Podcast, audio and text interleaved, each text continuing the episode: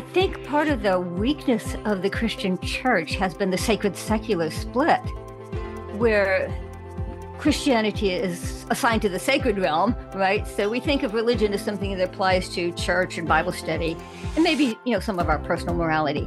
But we often don't know how it applies to politics and economics and the arts and entertainment and business and industry. The whole rest of the world gets put into the secular realm where I've, I've literally had Christian businessmen say, well, oh no, in business, we have to play by a different set of rules.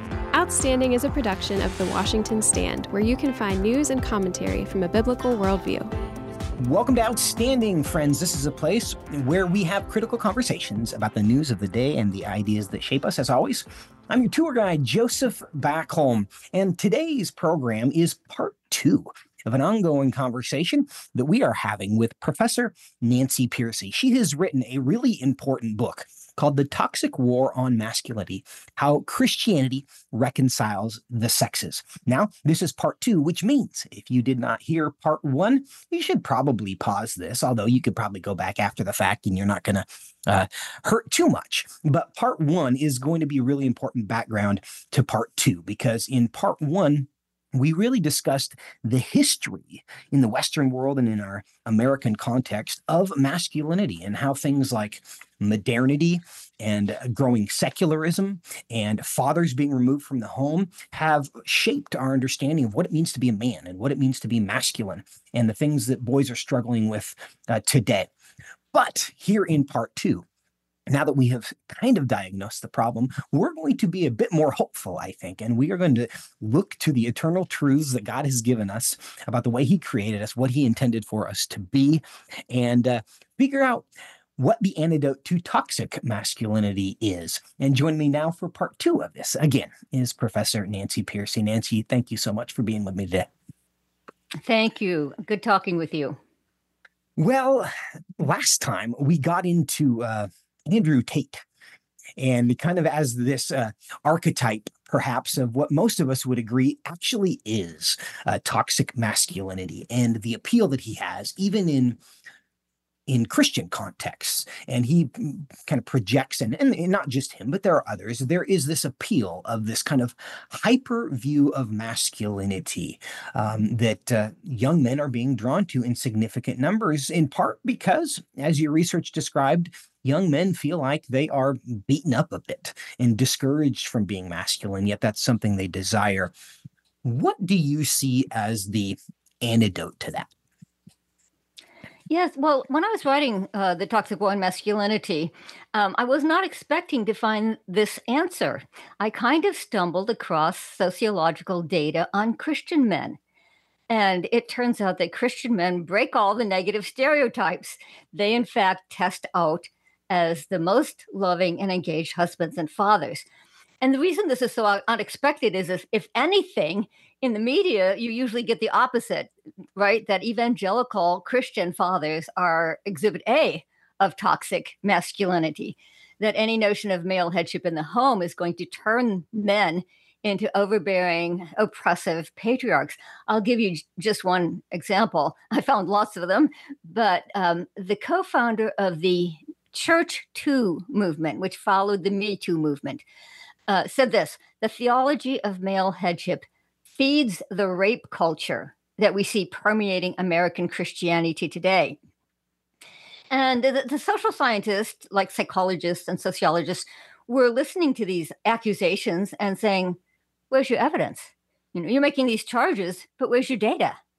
And so they went out and did the studies and I quote about a dozen, a dozen different studies in my book. And they all found out, to, to my surprise as well as anyone else's, that in fact Christian men test out as very loving, happy fathers and husbands. So their wives were tested separately, and their wives also report the highest level of happiness with their husband's treatment of them. They evangelical fathers spend more time with their children than any other group uh, 3.5 hours more than secular men with their children, both in terms of shared activities like church youth group and sports, and in terms of discipline like setting bedtime or setting limits on screen time. evangelical couples divorce at a lower rate than any other group, 35% lower than secular couples. And then the real shock is they actually have the lowest rate of domestic abuse and violence of any major group in America. And, and so it's completely debunked the media stereotypes. Sometimes a quote can kind of summarize it for you. So let me give you this quote. Yeah. Um, perhaps uh, one of America's top marriage researchers is Brad Wilcox at the University of Virginia. And to give you a sense of his stature, he writes for places like the New York Times. Yeah. And so this is a New York Times article in which he said, It turns out that the happiest of all wives in America are religious conservatives. And of course, they're focusing on the wives because the assumption is that these marriages are oppressive to the wives. But no, the happiest of all wives in America are religious conservatives. Fully 73% of wives who hold conservative gender values and attend religious services regularly with their husbands have high quality marriages. Even Christians don't know this. You know, I had to go digging in the academic literature to find it. And and then Brad Wilcox, actually, this is my favorite part of the quote. He then turns to his fellow academicians, right, his other sociologists, and says, academics need to cast aside their prejudices about religious conservatives and evangelicals in particular. Conservative Protestant married men with children are consistently the most active, active and expressive fathers and the most yeah. emotionally engaged husbands. So this is wonderful news. Um, it's not just you know a pep talk from a religious leader, but this is evidence-based findings. These are yeah. rigorous empirical tests uh, we should be Nancy, bold about bringing it into the public realm. I can hear the rebuttal right now that the reason those results came out that way is because all of these evangelical women have just been bright, brainwashed and they're not allowed to say their true feelings about things because of this whole headship thing. And so they're just lying. They're not actually happier than everybody else. That's just what they've been programmed to say. What's your response to that? Yeah, of course, I have gotten that response. And and sometimes people will say, well, of course they said they're happy. Their husband's sitting right next to them. And so it's important to say, no, they were actually interviewed separately. And it's important to say this was, these were not religious studies. Some of them, some of the ones I uh, cite were by religious scholars, but a lot of them were not. And they used uh, large objective databases like the General Social Survey, which is done by the University of Chicago and which is used by all kinds of policymakers and and scholars and journalists and people who want to have you know they'll pull out data um, from various groups you know um, if you want to study jewish people if you want to study you know divorced people whatever you, you know you can go to these large public databases and so that's what most the most rigorous studies were done with these large public databases where women were not feeling like, oh, I have to give the right answer because my husband's there, or I don't even have to give the right answer because it's a religious group doing the survey. And so I think we're getting close to pretty accurate findings from these from these studies. They were very large, you know, in, in the tens of thousands, some of them in terms of the numbers. I think we're getting a pretty reliable finding on terms of women actually saying, yes, in fact, I, I, am happier. And by the way, it overlaps with other studies, other studies that have been done. Um, on on how who's the happiest in their sex lives and these also consistently find that religious conservative women are report a highest level of happiness with their sex lives this goes back to i think it was 1977 where Redbook magazine found this. Redbook is not a Christian magazine. uh, if, in right. case you remember that, if uh, you probably don't, it was a women's magazine back then. Oh, I do. It was a secular magazine, and they did a very large survey. And one of the questions had to do with religion. And they were shocked that the women who tested out as being happiest in their sex lives with their husbands were Christians. And it's consistently shown the same thing every time the surveys are done. And that is, of course, very frustrating to the prophets of the sexual revolution who have assured us that the only sure path to happiness is doing whatever you want with your genitals at any time they are moved to do something. And so this idea that uh, monogamy and fidelity and and lifelong uh, sexual relationships with a single person is actually the surest sign to happiness though i agree with you that is what the data indicates is a, an inconvenient truth uh, to be sure for the sexual revolution. But nancy i want you to connect the dots for us if you can because you just described how the data shows that christian men are happier than non-christian men. Christian wives are happier than non-christian uh, wives and that Christian couples happen to be most fulfilled. Is this just a uh, coincidence? Why is it that that's what the data is showing? Well, let me show you by contrast. Sometimes contrast and compare can be helpful. Um, the first pushback I always get is, but haven't we all heard that Christians divorce at the same rate as the rest of the culture? In fact, in my research, I found that that's one of the most widely quoted statistics by Christian leaders when I tell people this, they say, "Well, yeah, I've used that." um, so, so the researchers did go back to the data, and they separated out truly committed Christian men, defined primarily by just attending church regularly, from men who identify as evangelical but who are merely nominal. Uh, they don't attend church regularly. My students don't even know what the what the word nominal means, so I have to tell them N O M is the Latin root meaning name. So it means Christian in name only. And these men test out dramatically different. They fit all of the toxic stereotypes. They, in fact, uh, their wives report the, the wives report the lowest level of happiness. They spend the least amount of time with their children. They divorce at a higher rate than secular men, 20% more than secular men, and the real sad thing, the tragic thing, is they have the highest rate of domestic violence of any group in America, higher even than secular men. And so people have asked me, well, why would they be even worse than secular men? And apparently, it's that they a secular man can be hitting his wife and kids, and he doesn't feel any religious justification but the nominal Christian man who's hitting his wife and kids feels religious justification. He'll say, Well, I'm the head. You should be submitting to me. You know, I'm the head, so I had to put my wife in her place. And so, ironically, this is what the church is up against. You know, on the one hand, we have men who are better than secular men and who we should be supporting and affirming and encouraging. Mm-hmm. And on the other hand, the church has to deal with these men who are sort of at the fringes of the Christian world, who are using religious language like headship, but are infusing those terms with secular meaning of dominance, entitlement, control, and so on. And how can we have a better program of discipleship to pull those men in and really help them to understand what a biblical view of marriage and headship really means? Yeah, I think you highlight an important reason why we have to be a bit more thoughtful about terms like evangelical or Christian, because self identification um, will end up pulling in a group that is actually not very similar at all.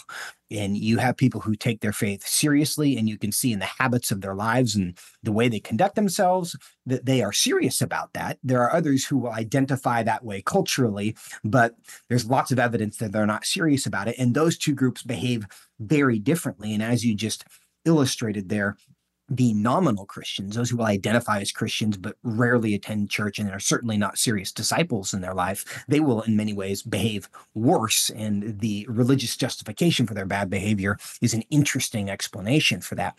But Nancy, I think one thing I want to dig into here with you as we try to provide an antidote to toxic masculinity uh, inside the church or outside of it is kind of reframing the goals of what it means to be a man. And you draw a distinction between what it means to be a good man and what it means to be a real man.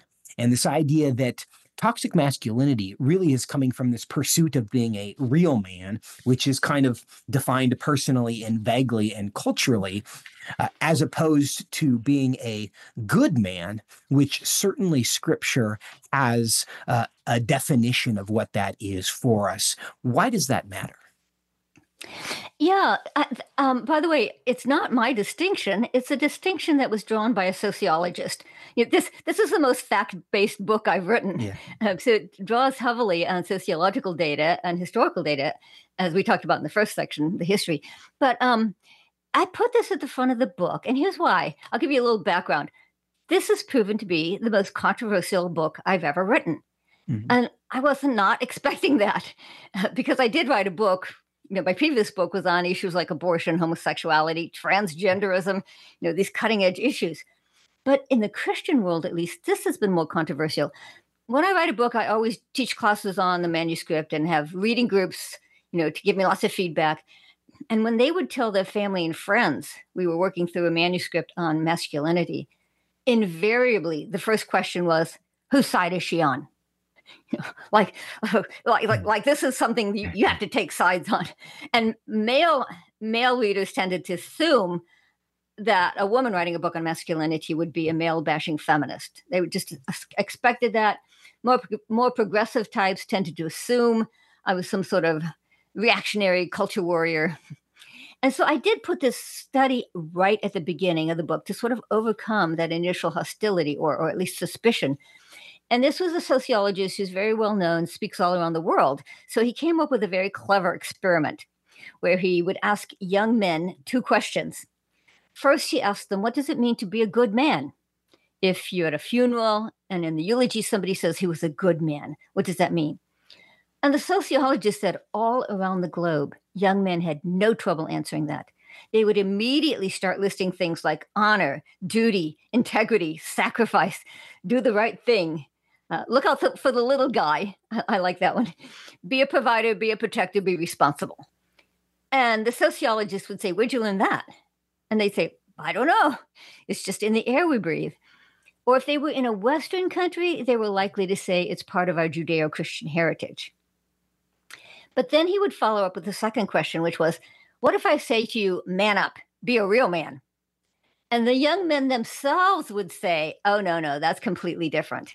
You know, that means be tough, be strong, uh, suck it up, play through pain, um, win at all costs, be competitive, get rich, get laid. I'm using their language. And so the sociologist himself concluded that all around the world, young men do have a sense of what it means to be the good man. It's part of the image of God. They inherently, intrinsically, innately know what it means to be a good man. They know that their unique masculine strengths, you know, because men are stronger in many ways than women uh, physically, um, that their unique masculine strengths were not given them just to get whatever they want, but to provide, protect, and take care of the people that they love, fight for them if necessary.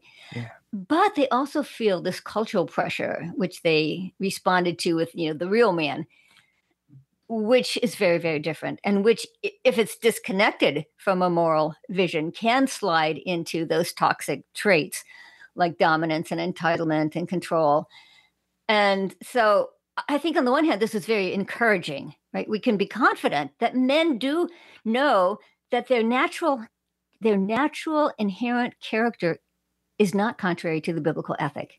It's mm-hmm. not. So when we try to persuade men to live by a biblical ethic, we're not asking them to be contrary to who they intrinsically are. Yeah. And it also means that it's a good idea to focus on those. Most pen, men don't uh, respond very well to being called toxic, right? Nobody would. Yeah. But what we can do then is encourage, support, affirm them in that innate built in knowledge of what it means to be a good man made in God's image. So we have a lot of dads of sons who are listening, and we also have Gen Zers who are themselves trying to figure out what it be, means to be a man. And do you think it's then fair to say that we need to um, have the right goal where we're not trying to necessarily be masculine in any particular sense. We're just trying to be good. We're trying to be who God made us to be, and that in that uh, includes, you know, the fruit of the spirit, which is love, joy, peace, patience, kindness, you know, meekness that Jesus demonstrated, which is not weakness, it's meekness, but also times of of courage. Is it helpful if we just kind of reject this whole masculine and non-masculine framework and just pursue goodness instead as men and women. And then in the pursuit of that, we end up finding who God created us to be? Well, I wouldn't say entirely because I don't want to deny the distinctives between men and women. Let me give you one more study, since I have so many in my book. Um, mm-hmm. And this again was a global study, so it was of non-Christian cultures as well, and the it was by an anthropologist, and he was not a Christian either. But he did the first cross-cultural study of concepts of masculinity. And what he found was that despite differences between cultures, there is a common code of masculinity that they all share all around the globe. And he calls it the three P's that the good man uh, does the three P's provide, protect, and procreate, mm-hmm. by which he means, you know, raise a family, build into the next generation. And I thought, again, how encouraging that men made in God's image do recognize that even when there are distinctive strengths to being masculine, they have a purpose. And it doesn't take yeah. a Christian to recognize them. It's built in, being made in God's image. The three P's provide, mm-hmm. protect, and procreate.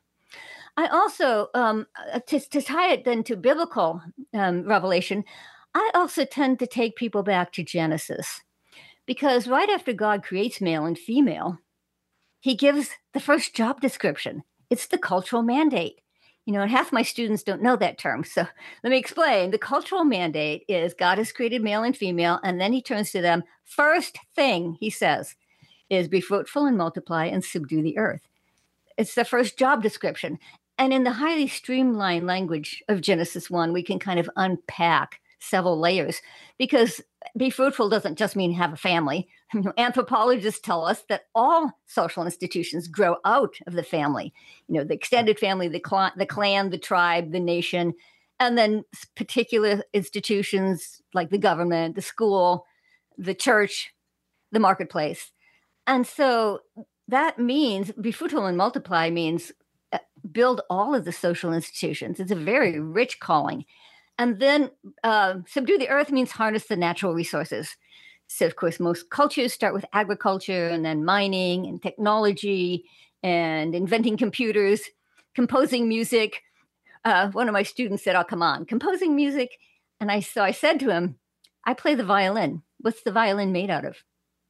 Wood. What's the bow made out of? Horsehair. All the transcendent beauty that we associate with music starts with harnessing the natural resources of creation. And so this is a very broad and very rich understanding of, of masculinity that it's not just, you know, go to church and have a Bible study, but that all of your work, everything you do is done to God's glory in, in obedience to the cultural mandate. And so it gives men a very wide scope for a sense of achievement, accomplishment, um, making an impact, mastery, all of these things that tend to appeal, especially to men, it's there in the cultural mandate. And so I think if we teach that broader understanding of, you know, what our purpose is, I think men will find a lot more in terms of you know, what it means to be a man, a, a, a much fuller vision I have a theory I want to propose to you and get your reaction to, um, because ultimately we know we wrestle not against flesh and blood, but against principalities and powers. And I do think that uh, Satan is always trying to derail us from the plan God has for our lives. And I think that he put within men a desire to create and conquer and you know defeat dragons and devils and ultimately be heroic and you know rescue princesses and do all of those things that we read about in fairy tales but I am now kind of on this theory that you know we talked in in episode one about the risks of modernity and pulling men out of the home in an agrarian society taking them into factories and basically away from their families where they their influence over their family was greatly diminished. But one of the other things that has happened in modernity is all of the online lives that we have developed. And i am under the uh, conviction at this point, and maybe conviction is too strong, but maybe not, that the combination of video games and pornography has allowed men to channel all of their God given energies into worlds that are fake and receive the feeling of satisfaction that God put within them to do, to desire, to defeat devils, to conquer something, to per- persevere in a video game world you you know you accomplish level whatever you get to because you spent 19 hours a day for the last 4 months working on this you accomplish it. You have this sense of satisfaction but you haven't actually accomplished anything in the real world. So you've taken all that energy that God has created and put inside of you and basically poured it down the drain uh, toward accomplishing something that is accomplishing nothing in the same way uh, pornography in the, in the way that god wired us to you know men and women to be together has perverted those desires abused those desires so they have a sense of satisfaction without actually uh, creating a family, without creating a relationship, without creating children that, that will then help fulfill what God uh, made us to do. Uh, do you think I'm all wet with that theory? Um, you no, no, you're right on target. You're right on target, and um, you know, and, and that's why it's it's one reason that I come back to the cultural mandate several several times in my book because, um, it, like I said, it, it should be the way that we that as Christians we give men a sense of challenge and mastery and meaning. Um, I think part of the weakness of the Christian church has been the sacred secular split, where Christianity is assigned to the sacred realm, right? So we think of religion as something that applies to church and Bible study and maybe, you know, some of our personal morality. But we often don't know how it applies to politics and economics and the arts and entertainment and business and industry. The whole rest of the world gets put into the secular realm where I've I've literally had Christian businessmen say, well, oh no, in business we have to play by a different set of rules you know, I'm a Christian at church, but in my work, you play by a different set of rules. And I think that's one of the greatest reasons that the church has had so little impact on the culture because it's been locked up into the sacred realm. And to be honest, I think men have perhaps been more uh, weakened by that, maybe even than women, because it it says to men, you know, be nice, read your Bible, you know, sit around and have a prayer meeting. but it doesn't give men a sense of challenge. It doesn't give them a sense of but what how do i take my christianity into the rest of my life? How do i live as a christian is in politics in my work and so on? And so it's the sacred secular split that i think has really hamstrung the church on addressing men in a yeah. in an effective way. And i think that if we could restate the cultural mandate you know in language that says to men in particular, you have a much richer calling. Um, yeah. Eh, there, there's a there's a uh, website called Church for Men, and it's all about how can we uh, make our churches more attractive to men. Because I, I don't know if you know this, but the average American church congregation is 60% women, 40% men. And so it is a problem that the form of Christianity that we typically teach has not been appealing to men, has not given that that sense of challenge, mastery, accomplishment, and so on. Um, and so we need to make sure they have the real deal. Like you said, they're going to be attracted to the substitutes unless we give them the real thing. Yeah. We are in an ongoing exercise around here to try to take every thought captive to the obedience of Christ, which is a biblical command and a direct rebuttal to the idea that there are different sets of rules for us in our church life on Sunday and a than there are in our um, quote unquote other life outside of church and in our professional life or our academic life or any of those things. Um, the idea that we take every thought captive to the obedience of Christ is a recognition that there are there's only one set of rules that God gives us that applies to all things at all times, and and we have to develop the discipline uh, to recognize that and we don't get to break those rules just because we find it inconvenient. That divide does not exist. But nancy as we try to tie a bow on this idea of figuring out what it means to be um, a godly man if it, whether you know masculine a good man a real man all of those things and ultimately our goal is to be like christ where do you find the best summary for a young man, for a father, uh, to kind of illustrate what it is that uh, that men should be striving to be. Well, I do have a whole section on the book on Jesus as the ultimate man, uh, mm-hmm. uh, but sometimes we don't even recognize how revolutionary Jesus was unless we know how he was standing against his culture. The, the one that struck me, for example, was Jesus blessing the children we see that picture in Sunday school literature, and it's very sweet and sentimental. Mm. Um, but actually, he was standing against his culture in a big way. There's a whole book on it by a historian saying that you have to realize in the Roman culture at that time, children were considered non persons. They, w- they had no status or uh, uh, value. Uh, a father could kill his child in the Roman culture. He could kill his child for any reason. He had that legal authority. Um, women were denigrated in part because of their association with children. You know, the low view of children often leads to a low view of women, since women spend so much of their life bearing and raising children. And so, when you can understand then why the disciples wanted to shoo them away, shoo away the parents when they brought their children, um, and why Jesus, when he said, No, let the children come to me, that was actually revolutionary in that day. And when he said, unless you uh, enter the kingdom as a child, you're not going to enter. You know, if you read the church fathers, they're like, what? What does that mean? but that was still very revolutionary for them. Yeah. Who would hold up children as a model for adults? Nobody had ever done that before. So if we go back in history, we can sometimes see, and of course there were other things like you know, in, in Jewish culture, women were not supposed to uh, be spoken to in public by somebody who was not a relative, and Jesus did speak to them, and certainly they were not to be touched. But mm. when Jesus healed women, he touched them. Um, Peter's mother-in-law mentioned specifically that he laid his hands on her.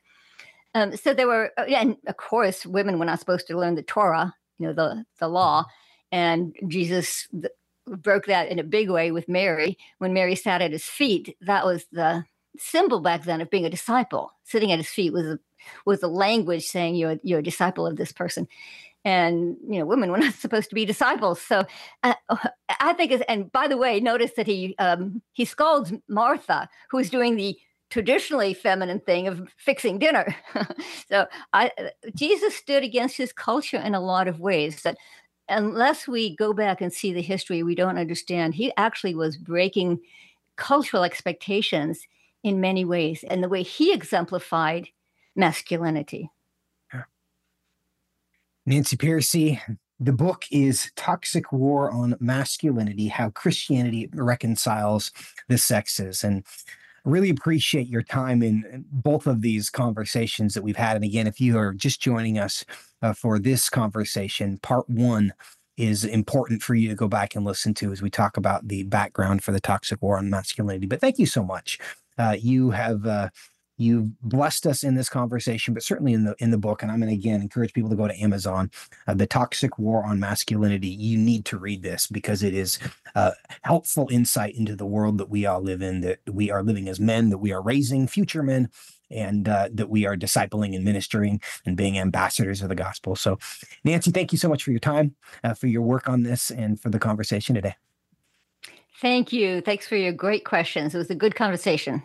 I enjoyed it myself. And for those of you who have been listening in, we are so thankful because really the conversation is for you. And if you have learned something and enjoyed this, share it with a friend because they probably will as well. And make sure you like and subscribe wherever you have found us. New episodes every Tuesday and Friday. Also, love to hear your comments and questions. Email me at outstanding at washingtonstand.com. Love to hear suggestions on topics that you'd like us to talk about on how to take every thought captive to the obedience of Christ. Your recommendations are always welcome and a blessing. I look forward to the next one. My name is Joseph Backholm, and this has been Outstanding. Outstanding is a production of The Washington Stand, where you can find news and commentary from a biblical worldview.